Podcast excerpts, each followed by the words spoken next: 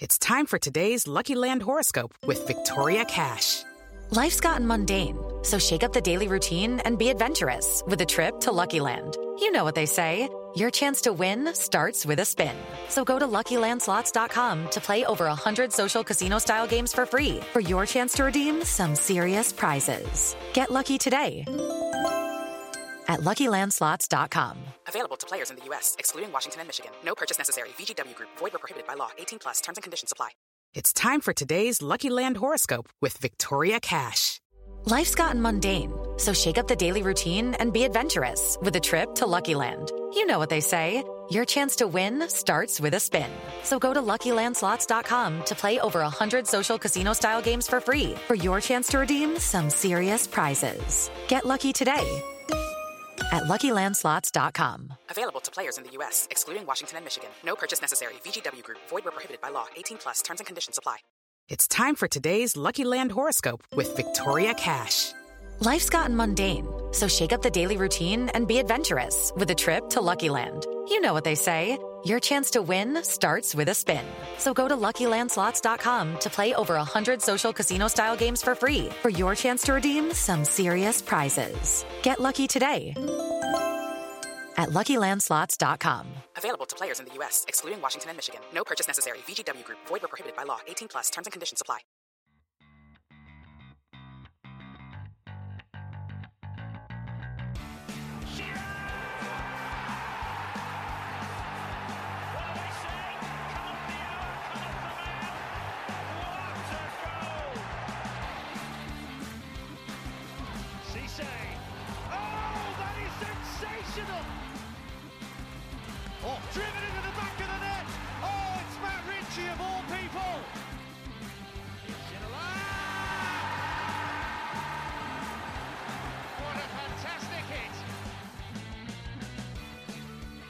And welcome to Vavel UK's very own Newcastle United podcast, Time Warp. Well, it's been a long time and there's a reason why. So basically, we recorded one of these podcasts two or three weeks ago and it went really well. It was probably the best one we've ever recorded. We done season reviews, we gushed about Christian Benteke, well, me and Dan did. But when it came to editing the piece, my audio for some reason was just terrible. It was inaudible. So took the executive decision of the podcast not going out. But what you can do is you can catch up on the website, on the Newcastle Vavel Twitter page. You can see our season review. That's essentially what we talked about in there. So check that out. About 3,000 words on Newcastle season and, and what is to come in the summer. So if you've not seen that already, please go and give it a read. It'd be really much appreciated. But today's podcast, well, we're in the midst of, of the Euros and there's, there's not a lot going on for once uh, in the Newcastle front. Expected to pick up in a couple of weeks with all the takeover stuff going on. We'll, we'll come to that near the end of the podcast. But lads, it's really nice, isn't it, just to kind of be away from Newcastle and, and take in the optimism that England has, has brought us. Yeah, it's it's brilliant. The nation fully expects England to win every time they step on the pitch, which couldn't be further away from how we go on with Newcastle because we just expect the worst because it usually happens.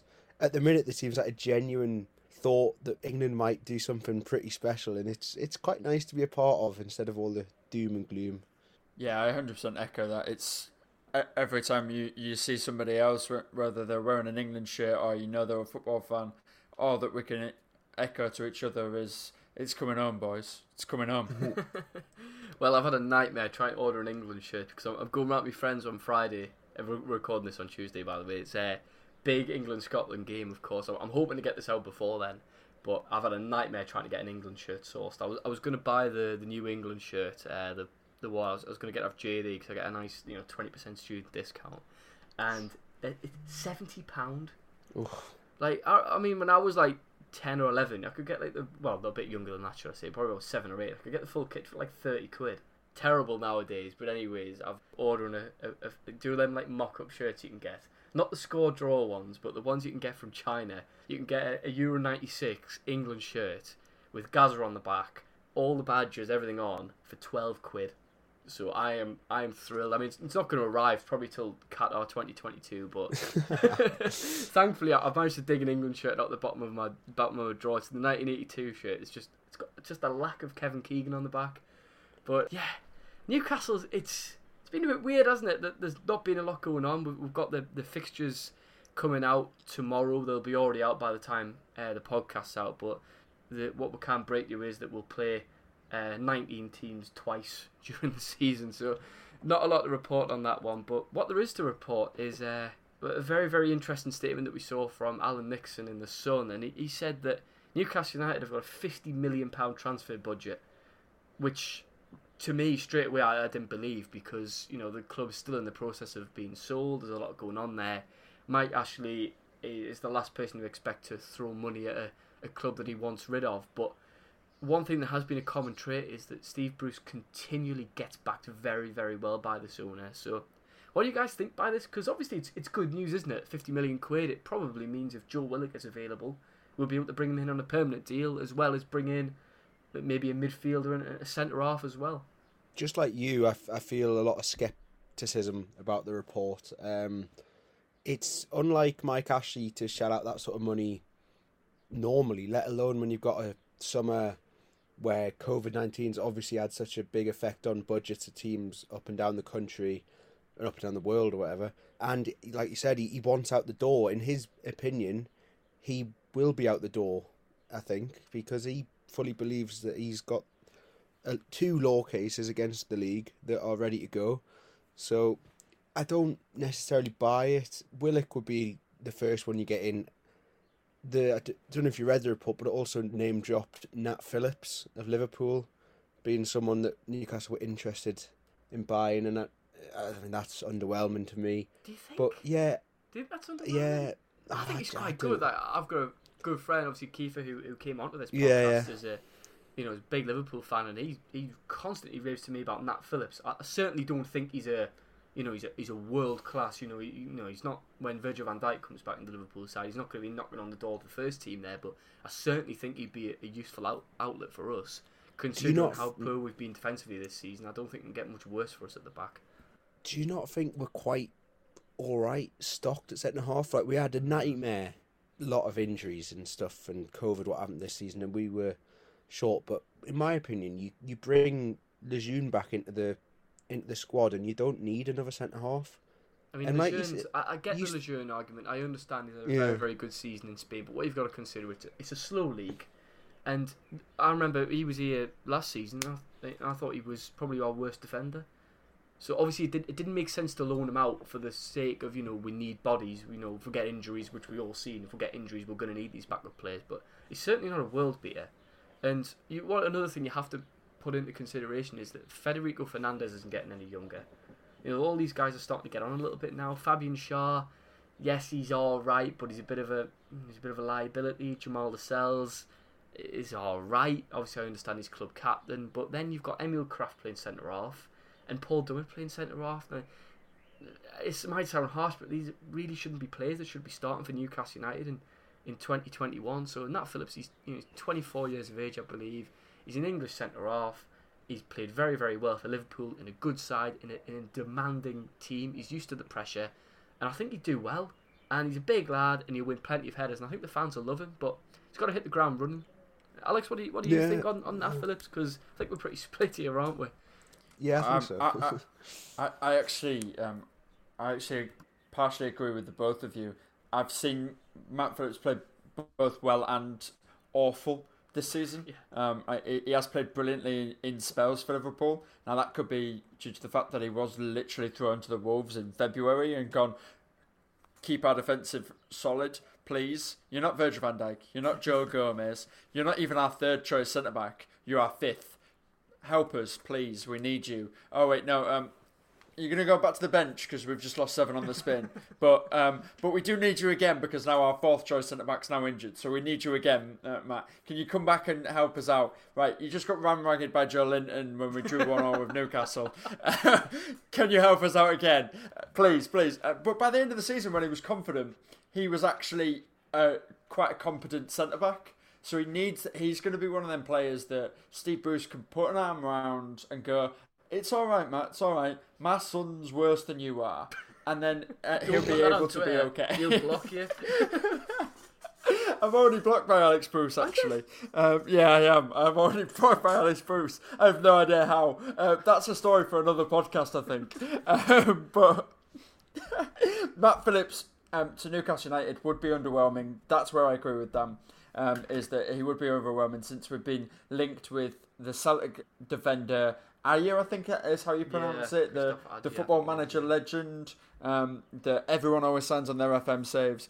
I, I I believe that would be more of a caliber of signing that we should be going for. Young, very good in the air again, the same as Phillips. Can play with both feet and uh, obviously would fit into the side uh, exponentially. I do think Lejeune, Fernandez um, have both had their time and probably should be moving on, which links back to the 50 million.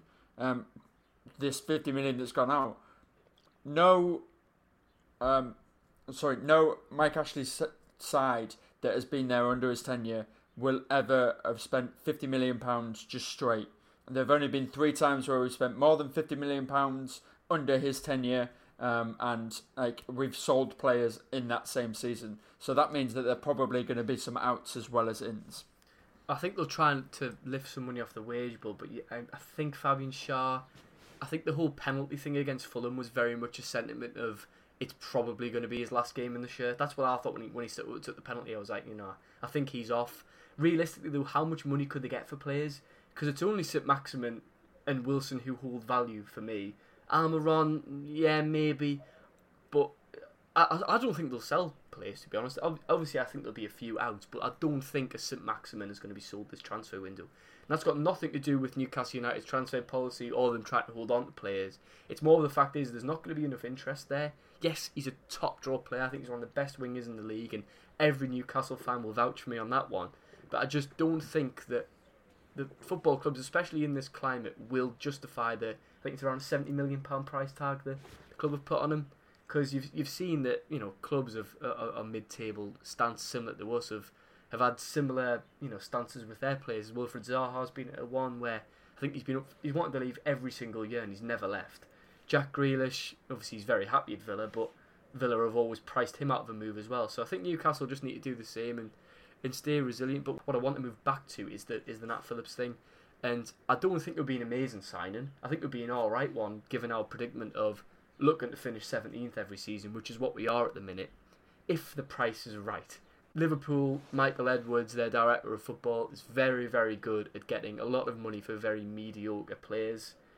You know, I think he was it Dom Solanke he got 20 million for from Bournemouth. So Liverpool are probably going to want about 20 million to part ways with him. I think anything under 10 is feasible, considering you know he is English, he's got Premier League experience, so on and so forth. But nothing over 10 million for me. Yeah, I believe the price mentioned in the article was 10, 10 million, Yeah. which is just sort of on the borderline of being too much, but also you look at other players that have gone for such. I mean, Dom Solanke doubled that a f- a few years ago, and you think, how did that happen? and it's not really due to Newcastle. I just- That really, it's bizarre. But yeah, I don't know. I feel like spending ten million pounds of that budget on a centre back and a centre back that the few times I did watch him, his game's quite limited in my opinion. I don't know what you think. Like you say, yeah, he'll head every turn, he'll, but I think you can get players like that in the championship, or for certainly less than ten million pounds. It's the centre backs that have got a bit to their game, that can play the ball out, that that are going to cost you a bit more, and that's where I'm sort of a bit underwhelmed. Whereas you can, where you're on the other side of the fence. thing is, it's hard to judge. I think with with you know, especially like top Premier League teams because Liverpool are Mhm. high press. You know, with Newcastle, he's going to sit deep. You're going, we're going to play ten behind the ball. So as long as he can do the fundamentals of a defensive Yeah. duty, then he's going to probably be pretty good. It's it's why the whole Harry Maguire thing. Like he's an excellent defender, but obviously you know Leicester play a lot deeper than Man United do. So a lot of people thought he's got caught out with his pace. You don't actually need to be relatively quick to play in a, a bottom end Premier League defence. That's why Gary Cahill for Crystal Palace is still pretty decent. Kristoffer Ajer, I think, would be would be a good signing from from Celtic. But I, I've only seen. I, I mean, I must say, I, I'm no expert on Scottish football, but I have seen him. I've seen him play a handful of times in Old Firm games, and the last uh, game against Rangers, he got skinned by a 38 year old uh, Jermaine Defoe. So the jury's Yeah. out on him. But he's a left footed centre half, isn't he? I mean, they're few and far between nowadays. It's probably the reason why Ciaran Clark still plays for the club is because he's left footed. It's the reason why Tyrone Mings is in the England squad because he's left footed. So that could be useful, couldn't it? Especially for the for the six million pound price tag that's been uh, that's been talked about. Yeah, cheaper as well. It's a cheaper option. Uh, look, I mean, like what you've basically said, I know about him because I've had him a few times on Footy Manager. Other than that, my my knowledge is limited. But he could be the next Van Dijk come from Celtic. That's what they're thinking. Premier you know? League. This, this is this is what every, like Celtic now. They, they can literally sell people a donkey now as a young centre half because they just everyone just thinks they're going to be the next Van Dijk. but well, so let's say we, we bring in one of these centre halves. I don't think we'll buy two because it's just not like Newcastle to No. bring in a couple of defenders. See, they get one. That means we're probably going to have about forty million pounds spare. Joe Willock. Arsenal need to sell. They need to sell players this summer. They're, they're trying to bring. I think they're trying to bring in Odegaard on a permanent. Real Madrid said no.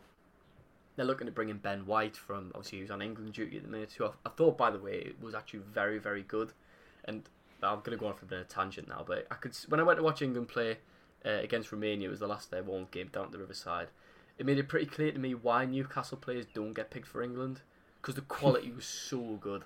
Like the centre halves are so commanding on the ball. It's just something that we lack at this club, and I think I think our only hope for an England player, obviously if Willock signs on a permanent, is Callum Wilson. It's just it's just depressing. I think. Uh, yeah, definitely. I, I mean, I, I think Tyrone Mings is in the squad, so anyone's got a chance, really. That's the I- thing. He's left footed like- though. That's why. There's no. I think he's the most average player. But no, he- we're on England duty now. It's the Euros. I'm fully behind him. I thought he played well against. He's gonna um, he's gonna Croatia. prove me wrong. Yeah, I thought, I thought he done Um, well. It was certainly a step up from his performance in the two friendly games. Yeah, I thought he was an absolute nightmare waiting to happen in those ones. But yeah, it, we're Euros now, so I'm fully behind him. He's going to prove me wrong. Players like Tyrone Mings, players like Ben White, players like that always do really well when they've got cover either in front of them or next to them. Now, Tyrone Mings in the Croatia game had both. He had Kieran Trippier to his uh, to his left, uh, who obviously is a right back playing left back, and he had Declan Rice sweeping in in front of him. When he plays um, for Aston Villa, he has Douglas Luiz in front of him, and uh, he has Conser either at left back or whoever uh, Matt Targett, who who they sometimes play there as well. He has that cover. That's why Tyrone Mings always looks really great. You get him one on one, and his feet start dangling away like a dancing puppet. And that's the that's the reason why Tyrone Mings was so suspect in the two friendlies was because Southgate tried different formations to leave Tyrone Mings one on one, and that's why Ben White looked class. Is because he's used to being left one on one because Adam Webster, Dan Burn, um, and Lewis Dunk always leave him one on one for Brighton. You're right, Alex. I'm not even going to try and contend you on that one. I was going to like maybe turn around and say I think Ben White's top draw, but I kind of come back from that. but back back to Willock. I really really hope this this deal happens. I think everybody on Tyneside, Mike Ashley. You know, if this takeover doesn't happen, the one thing he can do is to bring the fans back. I mean, obviously it's unforgivable what he's done at this football club, but sign Joe Willock, and yeah, it's not a bad thing to do. He's pretty much onto a winner there, isn't he? Because he's such a such a good player. I don't need to rave about him enough. All Newcastle fans love him, but it's it's whether Arsenal are going to be willing to sell. That that that's going to be the main thing, isn't it? I think I think the, the price that in that same article was thirty million. I don't mm-hmm. think. I mean, obviously, I, I would pay the money, but I think they can get him for cheaper than that. I think so. I think there's a there's negotiation to be done there because Arsenal will want to sell. I think from I don't know why they want to sell. There's no other Premier League midfielder that's been scoring seven goals in a row. Yeah. But if if they do want to sell him, which it seems like they do, and we want to buy, and Willock would be quite happy to come to Newcastle on a permanent deal, then there's movement in that price. There's just got to be. And if you're talking about movement in price, you're talking to Lee Charnley. He's the right man. The the, the, the story that I always remember is when uh, when a couple of seasons ago we were chasing after Loic Remy on a permanent after he he excelled in a in a loan move. Um, uh, you guys might remember. Um, and Yeah. the the the club that he was at at the time wanted 20 million. Um, Lee Charnley went to them and said, "How about 14?" Um, they, they said no, um, and, and they went back and said 16, and they said no, we want 20 million. And he said, "How about 18?" And um, you can have him on loan this season. Um, and they sto- they just stopped returning his phone calls after that, and obviously he went to a different club, um, and uh, didn't really excel at a different club, so we might have dodged a bullet. But Lee Charnley is i- i- is the wheeler dealer man. Like we know this already. Like he will not just take a transfer at 20 million and go, yeah, okay, that seems fair. Uh, he'll probably go, Let, us have 14 million, please, uh, because we want that 70% Sports Direct offer off. To be fair to Lee Charnley, though, I don't know whether you guys have uh, seen the article in the Athletic that came out this week. They're trying to do a bit of digging into into who is who is Lee Charnley, and I mean it's probably the toughest gig. I mean, obviously he's earning a lot of money, but it's, it's a pretty tough gig to have. he essentially runs the club, and it's just him and he's, he's got his hands tied behind his back. It, like even very very small things like contract extensions that sort of thing, he has to go to Mike Ashley for everything apparently. It, it's a tough gig, but it's probably the reason why Newcastle are so frugal with their transfer business and why yeah. they constantly underbid for players, constantly have players stolen from under their noses because of the way the clubs run. And it, and it would be so good this summer if, if the takeover was to go through because I think Willock would be straight through the door. Rafa Benitez, that was someone I wanted to come on to Harry from the future here, just jumping in before you hear this next bit about Rafa Benitez. Basically, we recorded this podcast the day before all of the Rafa to Everton stuff just started to unfold. So this next segment might sound a little bit outdated, so just bear with us. How many Premier League jobs have come up this summer already? We've seen that article I think came out in January that he's back home in the UK. He's waiting for a Premier League job. He's waiting for an ambitious club to come and take him. Everton and Wolves both needed managers, and neither one of them have gone for Rafa Benitez. Is, is it just, oh, am I looking too deep into this, or is he truly waiting for Newcastle? Because there's not many other jobs going to come up, is there? I'd love to agree that it's this romantic thing that he's waiting for Newcastle, but I, I think there's, there's sufficient reasons to why it wouldn't necessarily work at Everton or Wolves. You know, you've got Wolves; they've got a very specific model, and I think the, it's no surprise that the the main people that are linked is are Portuguese and linked to the same sort of agents and the same sort of group in football. And I'm not sure that's Rafa Benitez per se. And with Everton, you've got the whole Liverpool links. I, I don't know. I mean, I'm surprised he's not got man into football management at any level. He seems to be wanting definitely to come back to England or Italy. I think's been mentioned as well because he jumped straight into the China project, and he probably, looking back, he probably didn't do the due diligence that a man like him would normally do, and he just jumped in because he was out of a job and he saw a project. But I personally am not buying too much into this waiting to join Newcastle kind of thing. I'd love it to be true though. Love it. I think it's just the England and uh, uh, the England tournament sentiment in us that we're all like really, yeah, this is going to happen. We're we're, we're going to win the Euros. Rafa Benitez is coming to Newcastle. we're going to get taken over. Cans is happening. Hashtag cans, everybody. Um, but yeah, no. Um, I agree and disagree with Dan because I want it to happen more than I, I, I want to get first this year um, in my university. um, I absolutely would love it. The club is perfect for Rafa in every way, um, and I can completely see why he hasn't taken the other two jobs. As Dan said, Wolves, um, they're in a complete transition. They needed an entirely new midfield, and there isn't enough Portuguese players that are willing to come to 14th place Wolverhampton Wanderers to be that midfield. Um, and like the Everton job is probably bigger than we all uh, we all understand because um, with Ancelotti leaving, um, there still is a lot of coaching staff that are there. Like Duncan Ferguson is staying at Everton, so like Rafa would have to take Duncan Ferguson. He's never really taken previous coaches before. He always instills his own backroom staff and makes sure that it's done his way instead of the Everton way. And I think that's one of the major reasons why Everton haven't like jumped on another massive foreign manager is because they want the current crop of talented coaches that they've got there to stay. They don't want to leave them, which is why Duncan Ferguson turned down the Real Madrid move. Um, but yeah, the Liverpool link is definitely the main reason why I think Rafa won't be at Everton and why he's coming back to Newcastle. Oh, big Duncan Rafa would be a match made in heaven. I'd love that in Newcastle. I'd love Duncan Ferguson. I'd love to see him have a go at the job, to be honest. Because I thought he'd done a good job, didn't he? When um, was it Marco Silva was sacked? He came in for, for yeah final few games. I, I, he's great. I'm sure you'll have seen that video on Twitter that he sent to that kid about his exam. Yeah, unreal, world class. But Everton I think would be the perfect job for Rafa, wouldn't it? Obviously, no removing removing the Liverpool links because you, I don't think Rafa Benitez is good enough to manage a top top Premier League club anymore. I just oh, think them boo. tactics are outdated.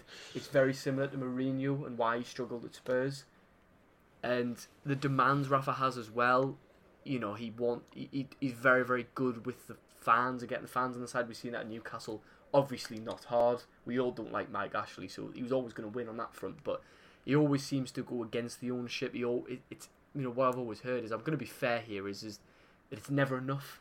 You know, you could give him 100 million, he wants 150. So Everton would be able to meet his demands in terms of transfers. So Yeah.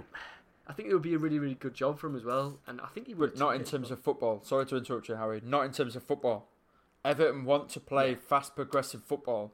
Rafa Benitez does not know how to play fast, progressive football. Now, I'm gonna, I I'm gonna argue don't that one. Yeah, I- that I think that's a bit of a myth. Look at that last six months of the season he had under us. I think we were fifth in the table on form. That that, that final after after Almiron signed, we were top top draw.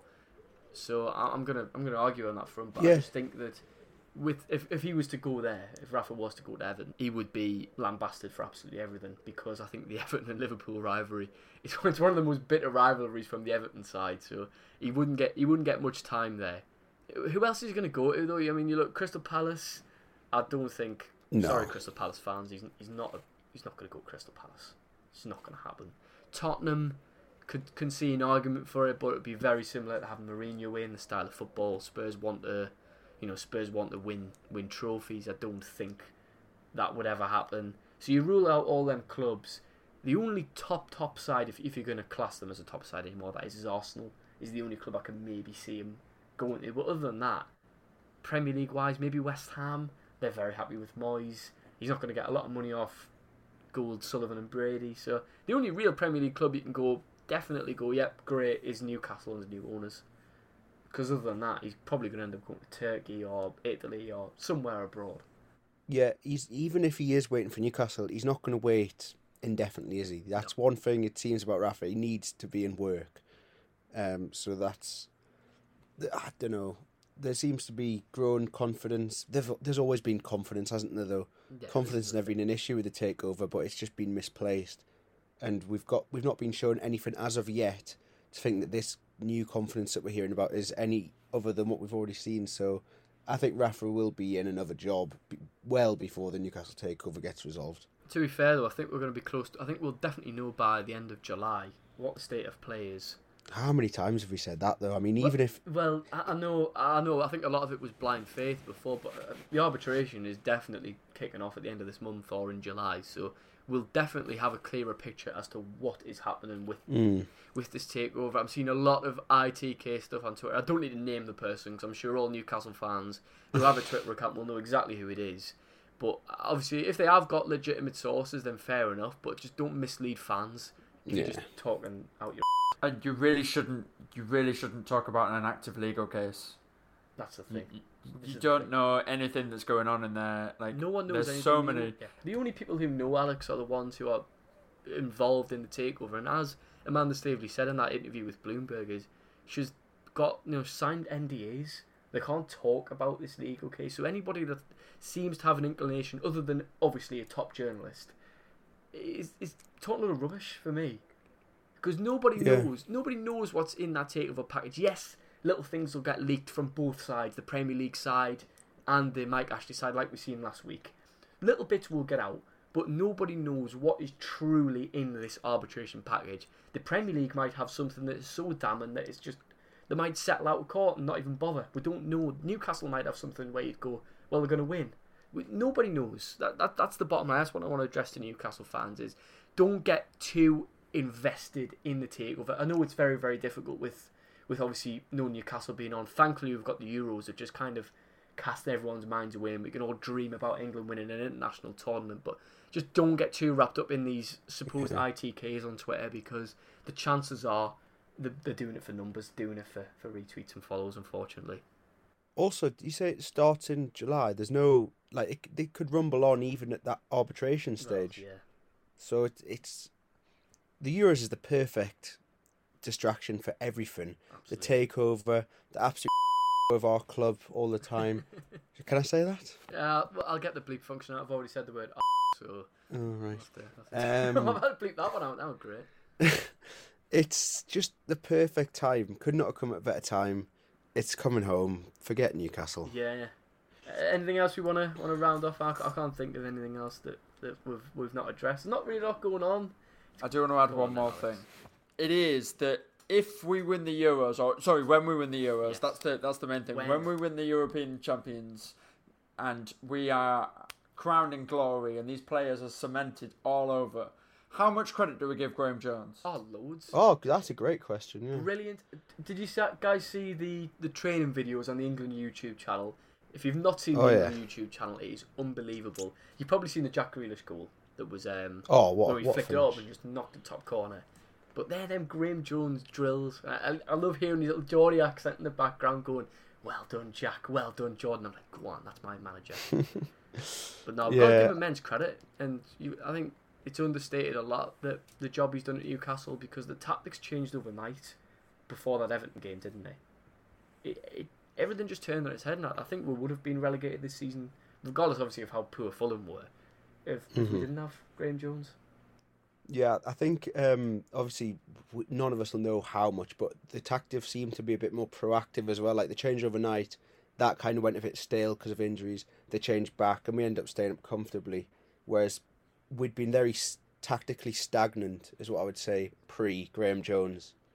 There wasn't a lot of cohesion at all, and you're right, things did change, and then they changed new nuanced changes.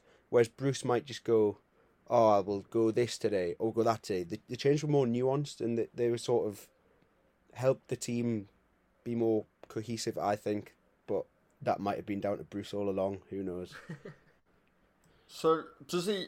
Do you think he takes lessons from the England camp, such as like the way that the team gel and the way that Southgate does? Like, uh, obviously, he doesn't get the press one because Lee Charnley has an iron grip on that. And then when when we say Lee Charnley has an iron grip on it, Mike Ashley has a grip on it. Sorry, apologies. Um, but like when he looks at the way that the lads interact and the stuff that Southgate does to try and get the team to obviously gel in such a short period of time, because we've learned that behind the scenes that Newcastle dressing room is so split because of obviously what what Matt Ritchie said. I know a lot of players backed him, but a couple didn't. A couple were on Bruce's side still. Like, do we look at that and go, well, Graeme might come back and then figure out a way to make this team one and then leading on in the same direction and then in 12 months time if we've still got a Mike Ashley thing and Steve Bruce decides to leave we've got Graeme Jones as manager and we've got a United dressing room It's a good point to Um, make, actually, isn't it? It is a good point to make because I think the one fantastic thing about this England squad, and I don't think it was the case when we had the golden generation of like was it 2004, is that this they seem such a tight knitted group. It's so refreshing to see a, a set of players that are all working for each other. You know, they're having a laugh and a carry on. But I, I just love every, I just love everything about this England squad. I, I hope they go all the way. I'm sure everybody does. But I d Newcastle's such a difficult one to, to point your finger on because obviously we had all the turmoil in January, the whole training ground bust up thing, and half the half the club don't like the manager, and they're all going to go and see Lee Charnley. And at the end of the season, they're all hugging the manager, saying how great he is in interviews. so it's re- it's really really hard to say, but I, I don't I do hope. Well, sorry, I don't hope that, that Graeme Jones leaves Newcastle to, to do England full time. I'm sure he won't. He can do. I'm sure you can do both. You know, we have international breaks for a reason. Just to touch on the thing Alex said about Jones potentially taking up from Bruce, we don't know if that's necessarily the best way forward. You know, you hear about lots of coaches. I mean, John Carver's got Steve loads of plaudits as a coach. Steve McClaren's the the bit the best one, and Jones, you've got to remember, had an unsuccessful spell as Luton Town manager in, in not too dis- distant past. So. It would, that would still underwhelm me a lot, but we can still appreciate his abilities as a, coach and the difference he's made to eh, Newcastle and hopefully England in the coming month. Yeah, I think that's I think that's a pretty pretty good way at the end of the podcast, isn't it? It's good to be good to be back on. Hopefully, there's no audio issues. I don't think there is using a, a new microphone, so there should be should be spot on. But uh, this has been Time War brought to you by Vavel UK. Make sure you do check out our website for our comprehensive coverage of Newcastle United, as well as the Euros. Got plenty of stuff going on on the website, so please do check it out. So, from us three lads, thank you very much for listening, and we'll catch you all next time. Sports Social Podcast Network. Hello, it is Ryan, and I was on a flight the other day playing one of my favorite social spin slot games on chumbacasino.com. I looked over the person sitting next to me, and you know what they were doing?